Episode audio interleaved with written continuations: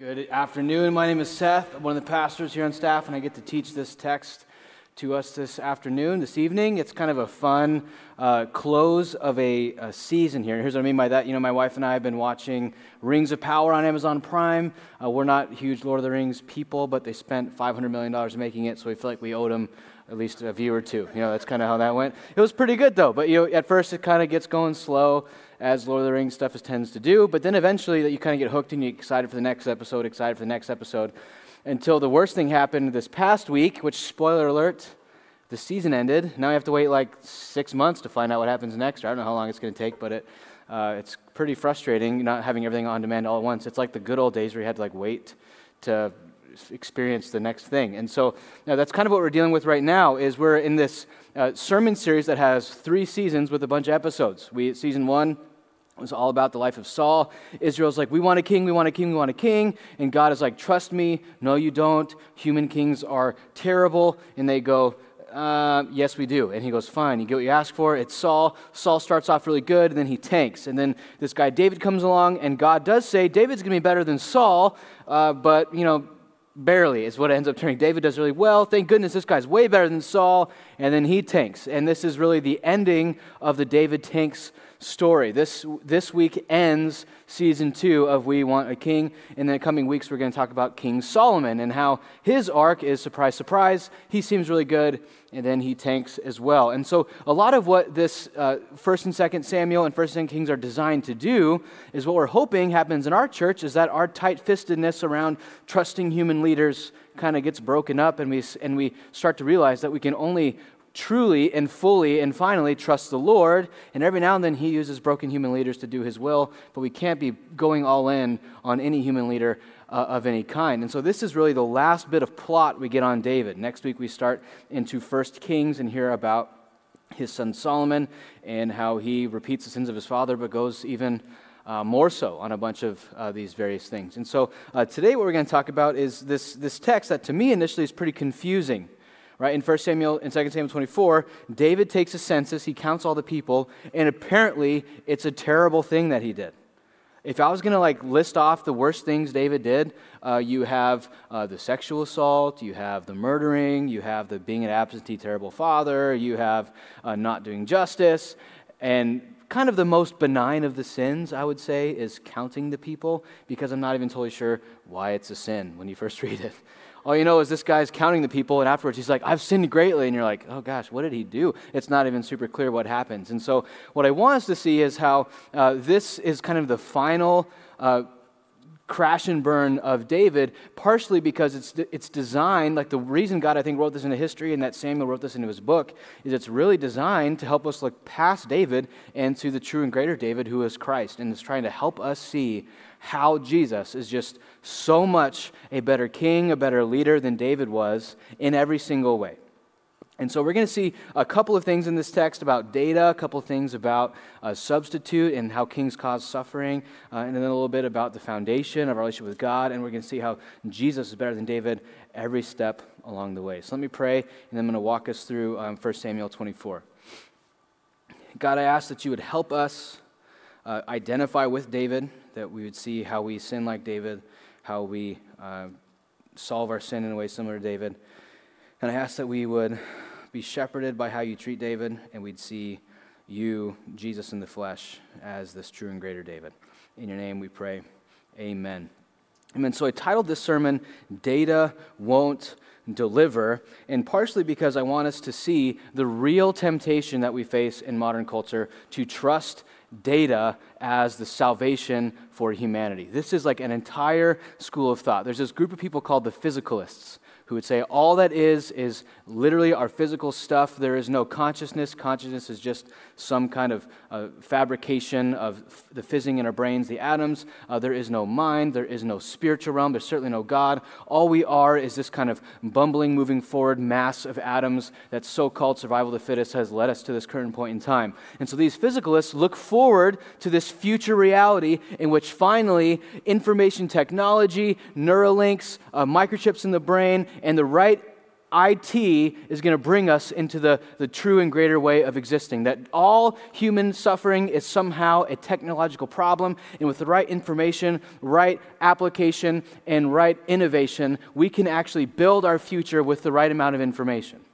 That this is a project Elon Musk has been working on for a long time, that we're going to somehow be able to reduce or map human mind function to a series of ones and zeros and map it all out and upload it to the internet, and we're finally going to be able to leave these gross bags of flesh behind and exist on the cloud forever in eternity, and that will be the new heavens, new earth. Heaven will be us being uploaded.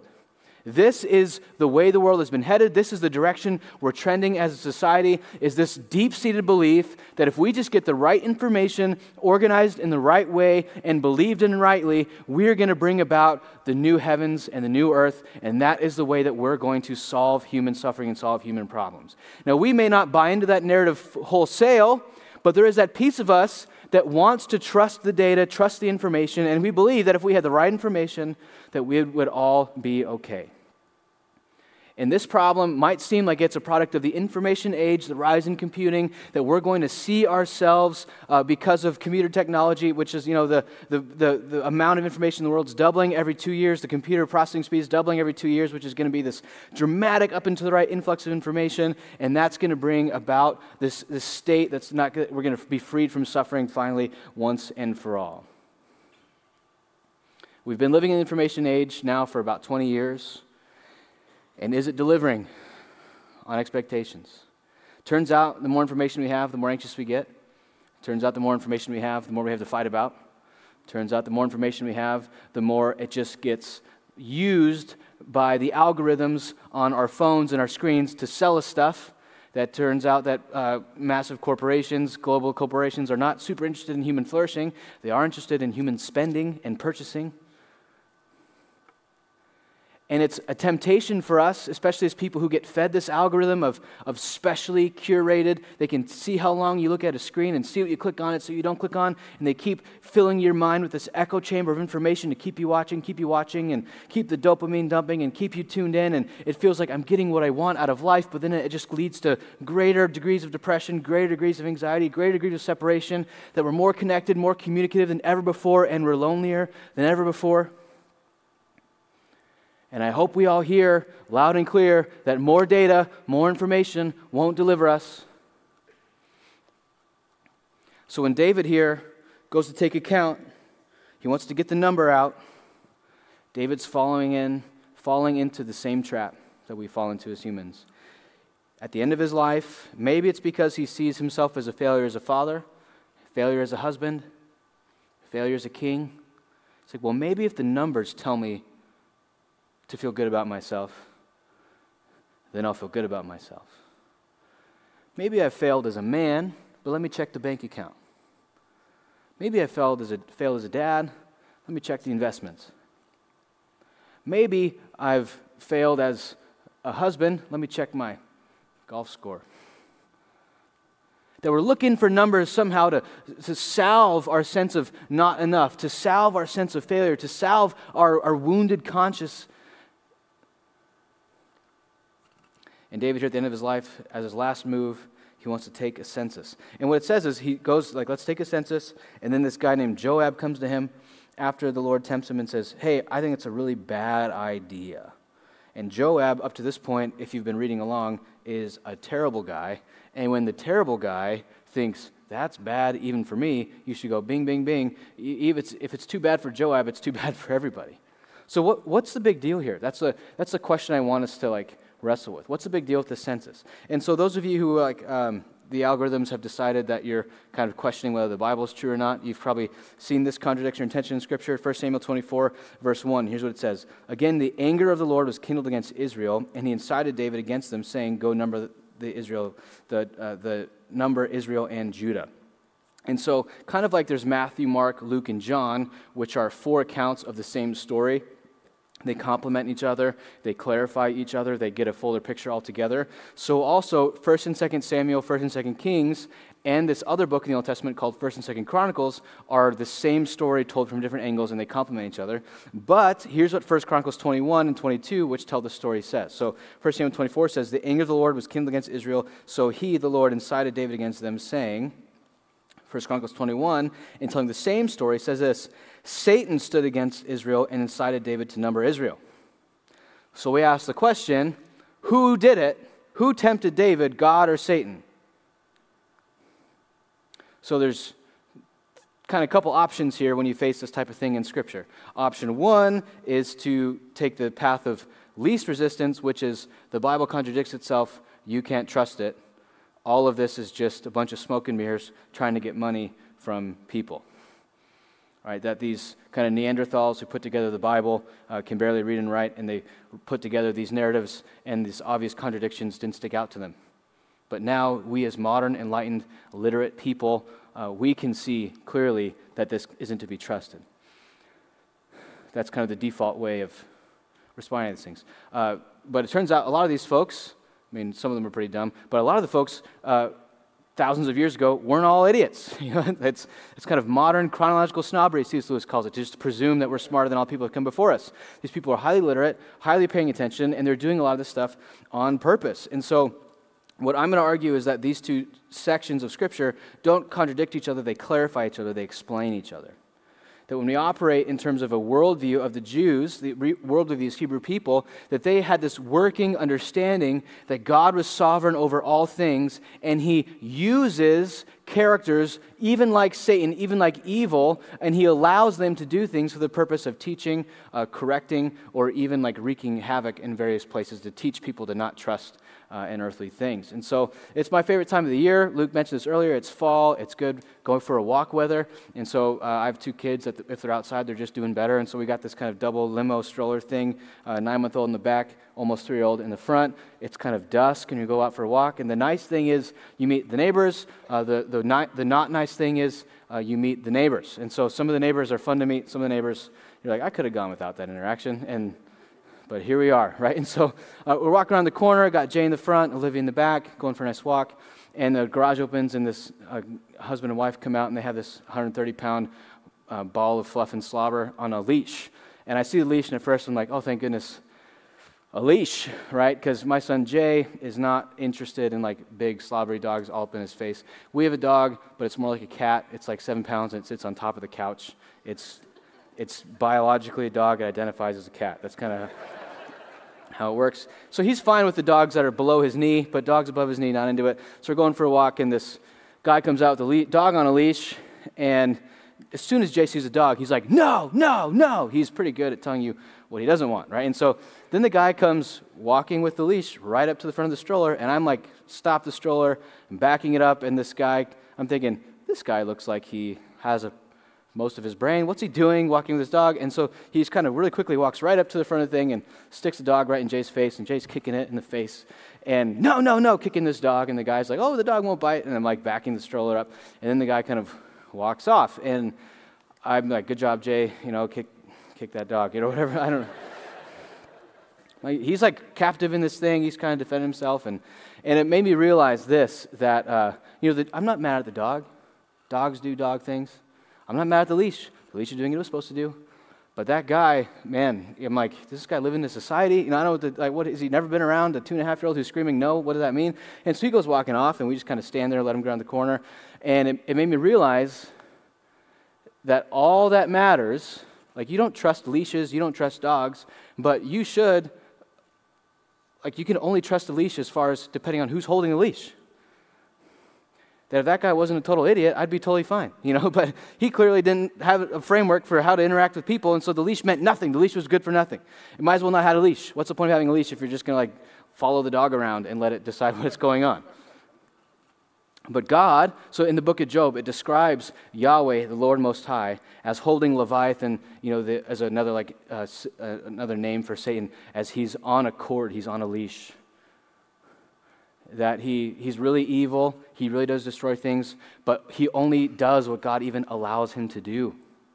that evil is leashed. And you have to ask the question would I rather live in a world with unleashed evil and, this kind of like yin and yang uh, Manichaean worldview of good versus evil, wrestling it out? Or would I rather live in a world where there's this good sovereign God who has evil on a leash, who sometimes allows it to do things we don't think he should do? Well, what we'd rather live in the world of uh, doesn't totally matter because the world we live in is a world where God has evil on a leash and he sometimes allows Satan to do things. He sometimes allows Satan to tempt or prod or, or incite people. And so, to the, to the Jewish worldview, here you have the Lord allowing this to happen, then you have uh, Satan causing this to happen, and there's not a contradiction. This is a clarification. This is how it works. God is, at least indirectly, either allowing or authoring all things that happen. And so it's totally fair to ask the question is God good? Can I trust him? But biblically speaking, it's not really fair to ask, is God in control? Is he sovereign? Because that is just assumed and stated as fact. But throughout the Bible, God's people are regularly asking the question, What are you doing, God? Why are you letting this happen? Why are you letting that happen? How can I trust you when this is happening? That's called relationship with God. That's when you believe God is sovereign and you don't really like what's going on, you can question and ask if He's good. And I'm just telling you that based on what I know about God, based on me reading the arc of the whole of the scriptures, based on me seeing God in the flesh and Jesus in the New Testament, I trust His heart even if I can't exactly trace what's going on with His hand. And so, if anybody wants to talk to you about the Bible contradicting itself, I just want you to feel like you go, like, that's actually not true. The Bible does clarify or add depth to or um, create texture to the way that God operates in the world, but nowhere in the Bible is it contradicting itself. And actually, presuming that it does uh, is kind of this arrogant, smug, looking down on the nose of ancient peoples who largely were actually pretty sharp, even though they may not be as scientifically advanced as we are.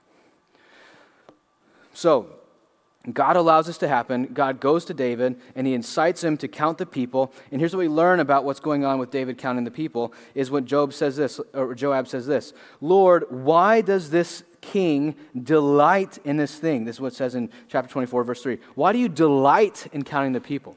See, God's not against numbers or numbering people. He has a whole book in the Old Testament called numbers. He's not against be, keeping a track. He's not against uh, d- understanding how it's going. But there's something going on in David's heart here where he's going, I'm delighting in the numbers. Not just I'm aware of them. You know, there's times as a leader you have to know the numbers so that you can make good decisions or make good like uh, processes, or you can try to set up a situation or structure that's informed by the numbers. But what God does not like is people who are controlled by the numbers, who want to reduce people to statistics statistics and trends and figures and sociological patterns of being. That God sees individuals as full of dignity and value and personhood and capacity and thoughts and emotions and values. And frankly, the bigger you are and the more, uh, uh, the bigger the environment or the area that you're responsible to lead, the easier and more tempting it is to boil people down to the numbers and stop seeing them as individuals who need to be known, loved, and seen. And so David is delighting in the numbers. Now, this is, it's easy to judge David for this, right? Like, I remember when I was, let me think, like 17, 18, 19, and I had like $54 to my name, and I'd hear about these other adults who, like, uh, were stressed about the economy and who were all flustered about uh, insurance rates and gas prices and uh, cost of living and as an 18 year old, just going, man, I wish they had as much faith as me. I'm not worried about the economy. I'm not worried about gas prices. I'm not worried about housing costs. Uh, I don't trust in things of the earth like these people do, you know. Because when you have nothing to lose, you have nothing to worry about. but as you have things to lose, you have things to worry about. David, the shepherd boy, all he has is a sling. He sees Goliath and he sees all these Israelites, these faithless, fearful people, and they're measuring how tall he is, and they're weighing his sword and his shield, and they're, cons- they're considering the numbers of Goliath, and like, we can't fight that guy. Have you seen the data? Have you seen the information? If you had the information, we wouldn't fight Dave, we wouldn't fight Goliath. And David rolls up, says, Give me a rock. I got the Lord on my side. I'm to get that guy. And David, the giant slayer, isn't ruled by the information. Then you have David. And here's the, other, here's the other clue we get here in chapter 24, verse 9. What exactly is, is the data that's being reported, right? Because you care about what you count or what you're counting, what you care about. Is, uh, is it comes back and says there are 800 valiant men who drew the sword. See, David's not counting the women and children. David's not counting the old men. David's not counting the prepubescent boys. He's counting the men who can carry the sword. David, the giant killer, is going, How many swords do we have? Should I feel good about my kingdom? How many swords do we have? How big's our military? And it's easy to judge David like, look at how he's just crashed and burned. Man, this but it's if we're trying to identify with David, we're going, man, he's got a nation to lead. He's got children to protect. He's got boundaries to secure. He's got, and all of a sudden, the more time you spend on earth, the more tempting it is to trust and cling to earthly things.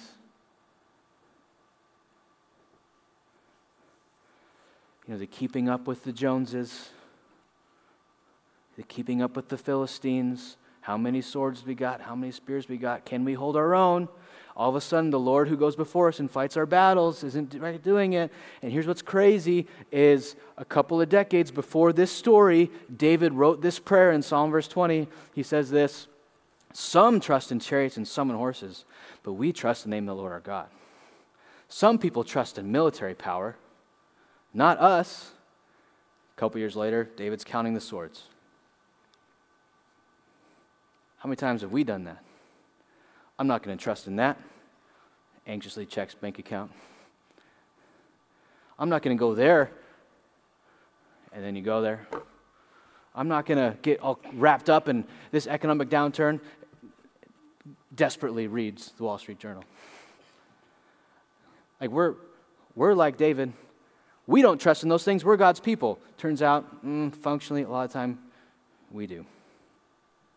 See, there's a better king than David, and his name is Jesus. And he's aware of the numbers, but he's the one who leaves the 99 to go after the one. His mode of counting is totally different. Being numbers aware and being numbers controlled is totally different. Being ignorant about the data and being subservient to the data are two different things. See, God can number the hairs on our head, but it doesn't control him we can be people who go, there's a good purpose for information, there's a good purpose for data, but we're not going to submit to it, and we're not going to let the graphs tell us what to do. The second thing we see in this text is David admits that he's sinned. His heart has been trusting the data. He's trusting the, David, the data to deliver him from the Philistines. And what happens is he goes, I've sinned. I want to make it right. And then uh, the prophet of the Lord comes to David and says, The Lord has told you this you get to choose your punishment. And if you ever had a parent do that to you, I think I had my dad do to me one time, like, here's what happened. Now you can choose your consequence this, this, or this. And it's like just adds to the anxiety of it because now you're anxious about choosing the right punishment, and, and then you're also anxious about the punishment itself. And so God comes to David and says, David, here's your choice.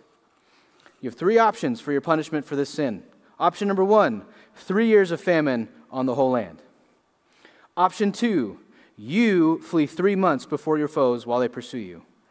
Option three, three days of pestilence in the land. Now consider and decide your answer. Then in verse 14, David says this I'm in great distress. Let us fall into the hand of the Lord. Now here's where David goes wrong. This is called adding sin to sin. So David sins, he admits he sins, but then in covering up or in cleaning up or in addressing the sin, he sins again. So when David first sins, he says, I have sinned greatly in what I have done, but now, O Lord, please take this iniquity away from your servant, for I have done foolishly. Then what happens when he's choosing his punishment? He says, I am great distress. Let us fall into the hand of the Lord. What happened to them? I did this, I did this, I did this. He's like, okay, our punishment will be. And he's going, oh, it's not really me problem, it's an us problem. The community, I'm not the only one to blame, whatever, whatever it is. He's, let us fall into the hand of the Lord. He says, let not me fall into the hand of man. Meaning, David has a choice. Everybody suffers for your sin. You suffer for your sin, or in a different way, everybody suffers for your sin. And he goes, Let not me fall into the hand of man, let us fall into the hand of the Lord. David goes, Please don't single me out to suffer for my sin. Let's us all do this together. So it says, So the Lord sent a pestilence on Israel from the morning until the appointed time, and there died the people of Dan to Beersheba 70,000 men. This is called the substitution. We know this is how the world works. When leaders sin, everybody else suffers. When pastors sin or are foolish, everybody else suffers. When presidents sin or are foolish, everybody else suffers. When governors sin or are foolish, everybody else suffers. When moms or dads sin or are foolish, the children suffer. That the suffering of leaders gets pushed down onto the people. And here's David being just like all the other kings, going, Yeah, I know it was on me, Let's all pay for my sin together.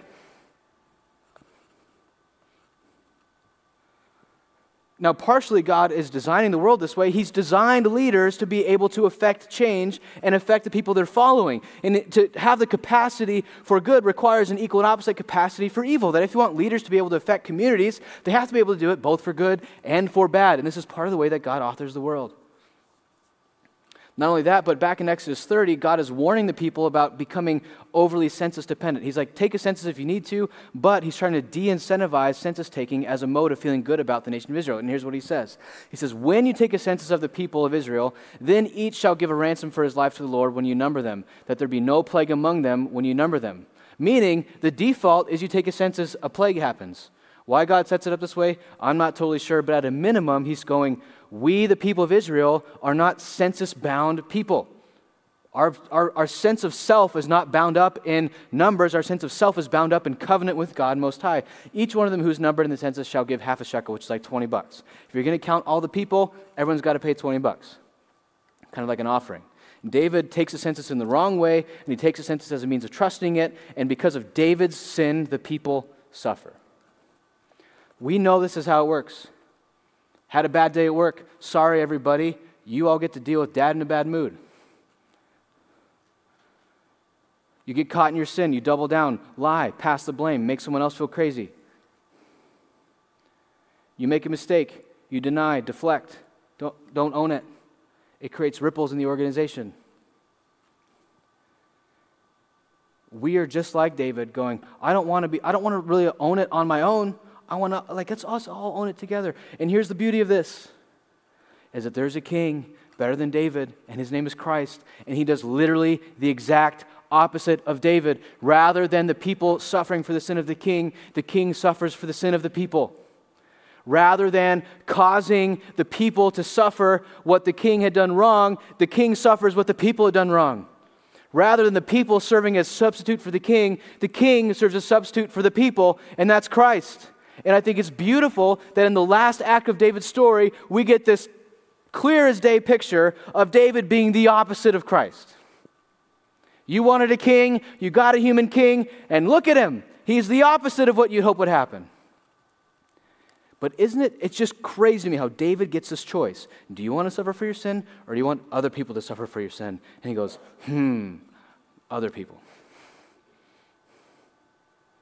But we face those little choices all the time. Do I want to own it?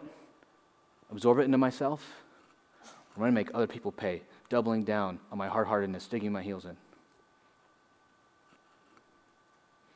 One of the main ways we get to image Christ is when we, as leaders of various spheres, make the choice to suffer for other people's sin rather than making them suffer. That is called forgiveness. It's absorbing the cost into yourself rather than pushing the wrath back onto others. That's not to say that correction and discipline, being honest, are incompatible with forgiveness, but when you choose to not let the wrath out against someone else's sin and to say, I'm going to be the one to suffer the emotional loss here, we get to be like Christ.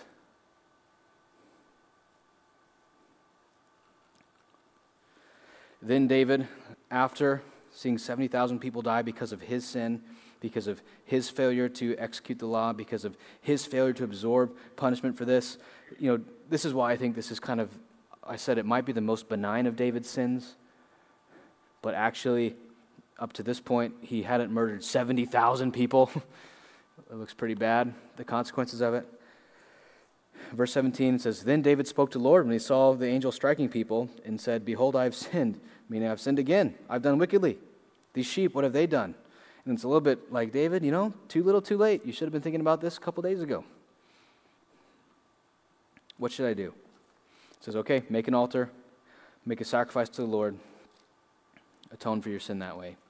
What ends up happening is David goes and buys this threshing floor, and on that floor, he makes an altar, and on that altar, he offers a burnt offering to sacrifice for its sin. And it says, And the Lord responded to the plea, and the plague was averted from Israel.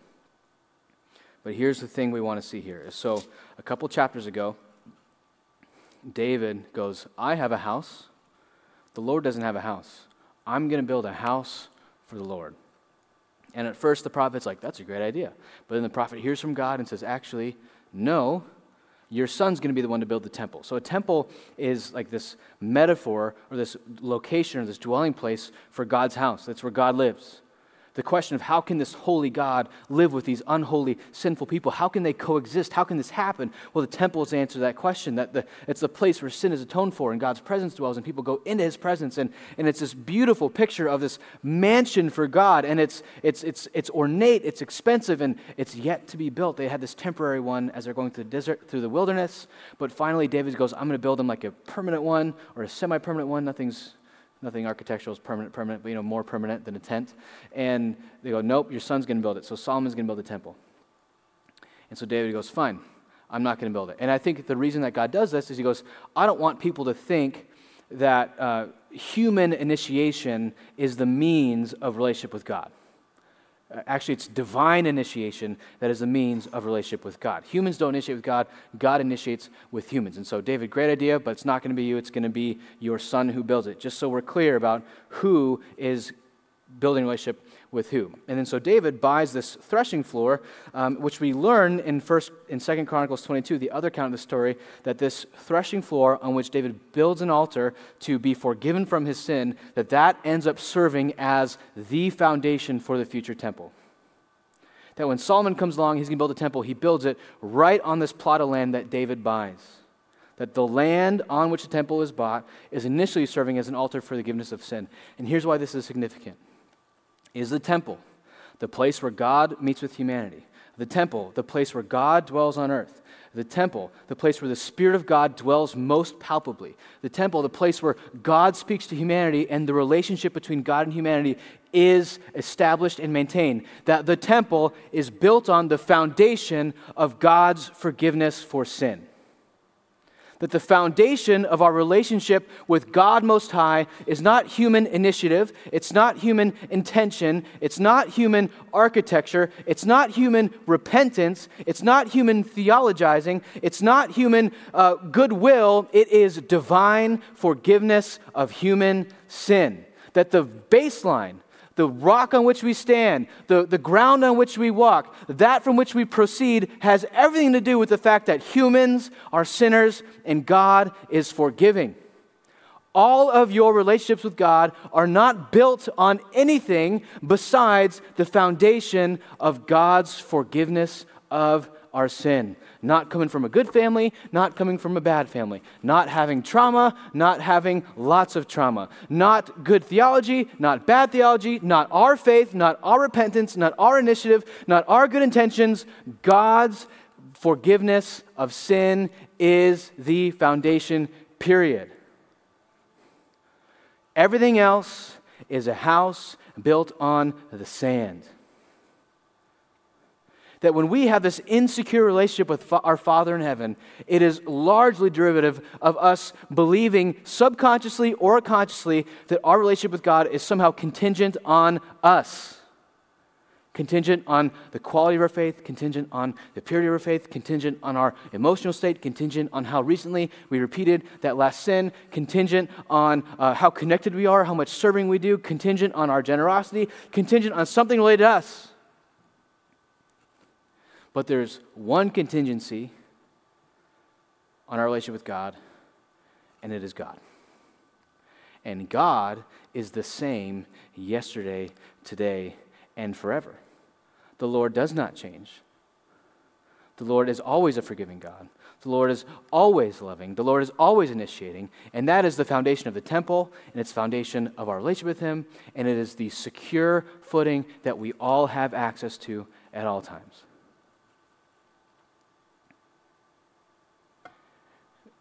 Just, just today, I'm going to put Jay down for his nap.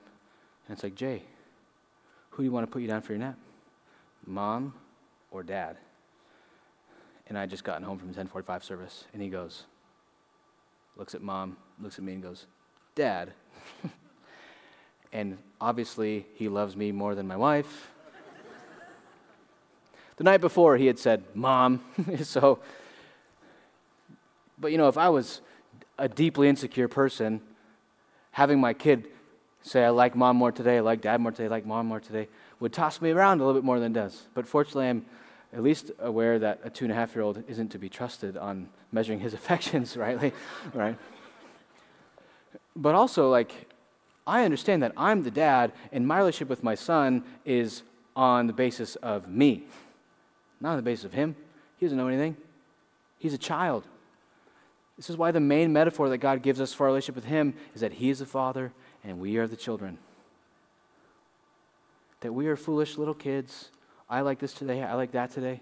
I trust this today, I trust that tomorrow. I trust you today, Lord. I trust the bank account app the next day. This hour, I trust that. That's like we're, we're all over the place. But God the Father, revealed in Jesus the Son, is the same yesterday, today, and forever. And so we have a foundation. The same foundation that David had, the foundation that we have, that the, for, that the forgiving God loves us and initiates with us. Let's pray and then we'll sing. Lord, have mercy on us. I ask that we would rest in the fact that you are our foundation. God, in the various ways we're tempted to trust data or information and not trust covenant with you, I ask that you forgive us. God, I uh, pray that even as we sing the song, uh, the words would become more and more true of us as we sing them. God, let us not be tossed to and fro by our faith or our emotional state, but let us have solid footing, knowing that you are a God who forgives sin. It's in your name we pray. Amen. Let's stand and sing.